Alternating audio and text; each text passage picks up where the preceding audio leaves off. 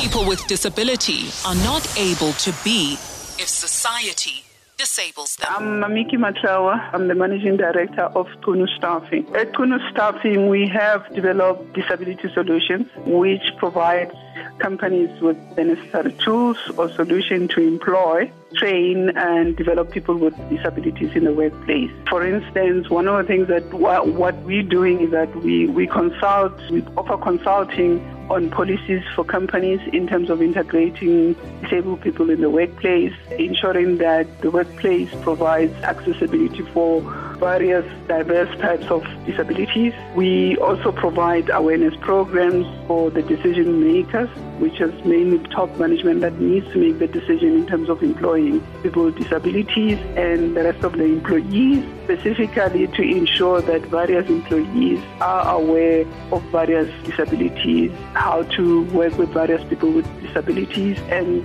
help everybody become one part of the big team.